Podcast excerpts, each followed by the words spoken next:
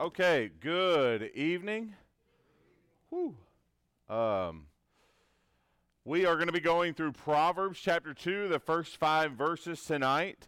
Um, again, I hope this doesn't get redundant, but we're going to uh, be breaking down a text. I'm really trying to encourage us to uh, look and, and look and see grammar look and see English and notice all of these different ways we can uh, notice how we can break down a Bible text by just reading it. And so I hope tonight you'll see um, in these first five verses about. Uh, how to do that. Now, again, remember the first nine chapters of Proverbs are these series of poems, right? And we remember from the very first part of Proverbs, this is Solomon giving instructions, giving wisdom to his son. And so um, you'll see poems like that. We saw that in the first chapter. There was a poem to the son and then a poem from wisdom.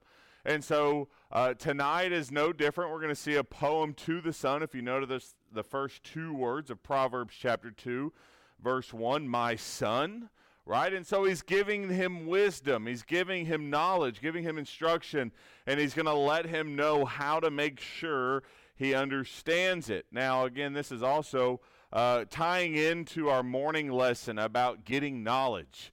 Um, and this is one, uh, another lesson to go along with that.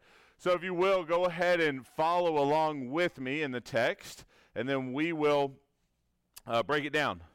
My son, if you receive my words and treasure up my commandments with you, making your ear attentive to wisdom and inclining your heart to understanding, yes, if you call out for insight and raise your voice for understanding, if you seek it like silver and search for it as hidden treasures, then you will understand the fear of the Lord and find the knowledge of God.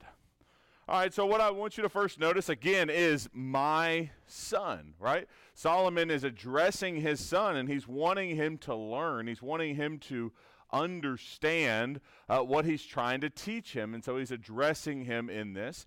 Now, we also understand we can apply these uh, proverbial poems to ourselves as well, right? There's no specific issue that's being addressed.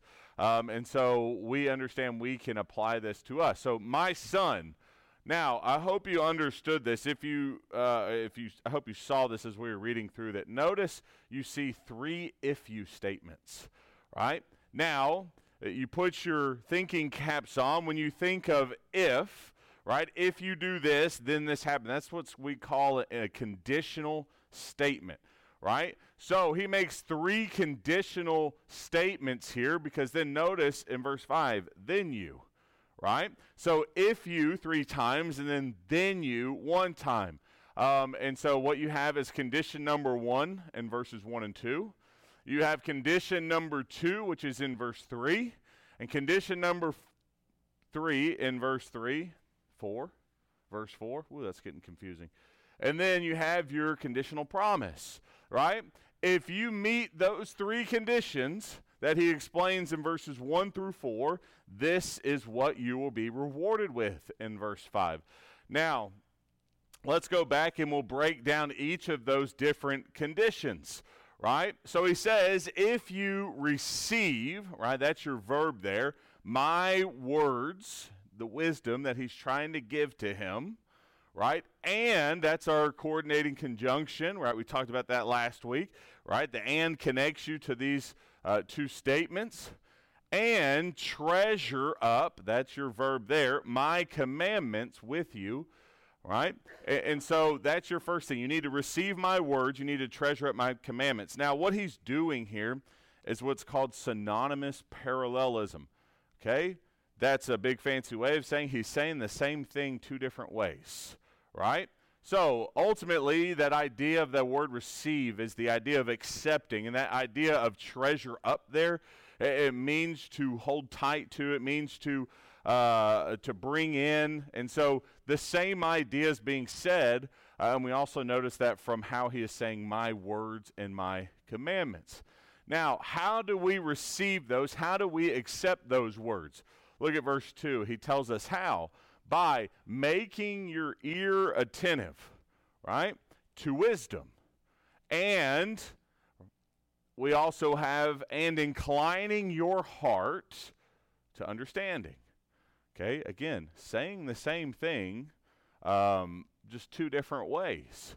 Making your ear attentive and inclining your heart are the verbs there. And he's ultimately saying eh, you got to be intentional, right? Uh, you can't just passively listen and expect to grow and expect to uh, be able to receive my words. I saw um, uh, this the other day by somebody. It was a, a fun illustration, right? Everybody take your right hand, okay? Now put it over your right ear. Now, while I'm speaking tonight, I now know that all the information that's going in is not going to come out, okay? And so that's the idea. We have to make sure all of us are being attentive and being very intentional with our listening. We can't just sit back and go, well, I hope I learned something tonight, right? I hope when he says, I'll just let my ears be open and hope that something sticks. No, we have to be actively listening. We have to be focused. We have to make sure we are listening. And he's trying to get his son to understand that. You can't just sit back, right? you have to make sure your ear is attentive and you have to make sure you're inclining your heart to understanding. So, condition number one, if we could boil it down into just one statement, you have to be actively listening. All right, that's the first condition. You got to be actively listening. All right, next condition, look at verse 3.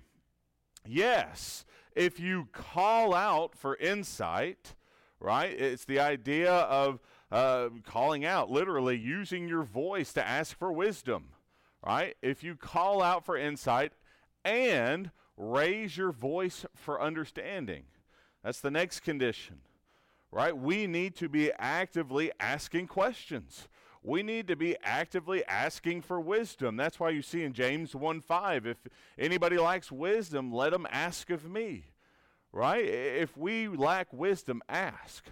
Ask God in prayer, ask a, a fellow Christian right? Hey, I need help. Will you help me learn this? Will you help me understand this? Will you help me gain insight?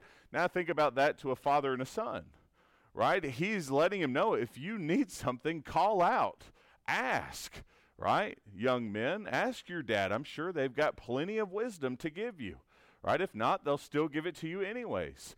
And so be sure that you're not going by day by day not asking for wisdom, not wanting to learn more. I probably didn't realize that until I got later into my 20s, right? Because I just thought I knew everything already. But then I realized when I was out on my own, married, and had one child, I didn't know anything. And so I had to call out for wisdom. I had to ask and to answer questions and to really get uh, ask people for help and for understanding. And so he says that too. If you ask, if you call out, if you raise your voice for understanding, right? So if we boil down condition number two, you have to call out for it, right? You have to actually speak up to gain it. And then you have in condition number three, if you seek it, it is understanding, it is insight, wisdom, as you can see how I highlighted that. Um, that goes back to this whole idea. If you seek wisdom, like silver, right? And search for it as for hidden treasures. All right, so now you have here uh, metaphors or similes. Uh, so, a simile is just uh, an illustration using like or as, a comparison using like or as. So, how we seek should be how we would seek for silver right? Or how we search for wisdom should be how we search for hidden treasures. Now, I like how he's using synonymous parallelism here because what do you now know about silver, right? Is it on the surface level?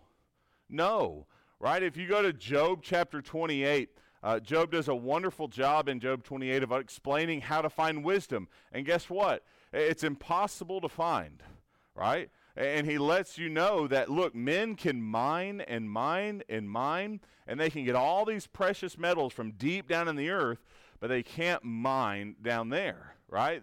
Uh, you can't, there's no surface level wisdom. There's no uh, things like that. And ultimately, he says at the very end of that in Job 28 28, uh, to find wisdom is to fear the Lord and to uh, uh go away from evil. And so we have to make sure we're truly trying to dig and find those hidden gems, hidden nuggets.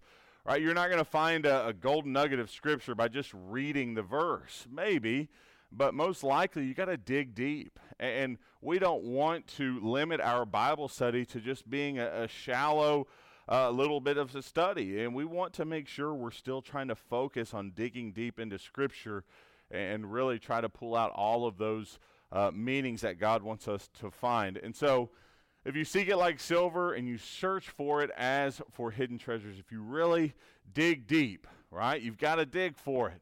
What does he say? Verse 5 Then you will understand the fear of the Lord and find the knowledge of God. Right? It's a pretty easy breakdown. I'm glad we got to do this one tonight because I hope you can see all of these different verbs and the nouns are pretty much all the same thing, right? It's the idea of you're actively trying to seek out wisdom, right? And if you're actively trying to seek out wisdom, what's the reward? You'll find it. Right? It's kind of like Matthew chapter 7 where uh, Jesus says ask seek knock. What's going to happen? A door's going to be open and answer a question's going to be answered right? You're going to have all these things. The same thing happens when we try to actively seek wisdom, right? We will find. We will understand. If there's a place in Scripture where you're struggling, don't just turn the page. Stop. Try to learn. Ask questions of the text. Ask questions in prayer. Ask questions of your fellow Christian. Hey, have you ever studied this passage before? I really need some help. Do you have a resource that would help me? Are you a resource that could help me? Yes, I would love to. I get questions from people in this congregation um, throughout my weeks, and I, I love those questions because it, it lets me know that you're not just going to go past that passage and say, whatever, I'll learn it later, right? You want to dig deep, you want to find wisdom, and guess what? If you search hard enough, you'll find it. And God promises uh, that through Solomon, saying that to his son. And we also see that in like James 1 5 and other places in the New Testament where God says that, hey, if you'll seek uh, wisdom, I'll help you find it. And so, really, if you were to boil down this entire passage, my son, be proactive in gaining wisdom. You can't just sit back and expect wisdom just to fall into your lap, right? And so, if we really understand this and apply it to ourselves, we need to be proactive in gaining wisdom. We don't need to be sitting back. We don't need to be just saying to ourselves, well, one day I'll learn that. Uh, one day uh, all the wisdom is just going to come into my head. It's not. I've tried. Um, and, and, so, young people, old people, we need to make sure we're still actively trying to gain knowledge, trying to make sure we understand Scripture. Uh, pick a book out of the Bible and say, I'm going to study through this book. Uh, take home one of those sheets that we had from this morning and study those three passages this week because I will be actively studying those as well.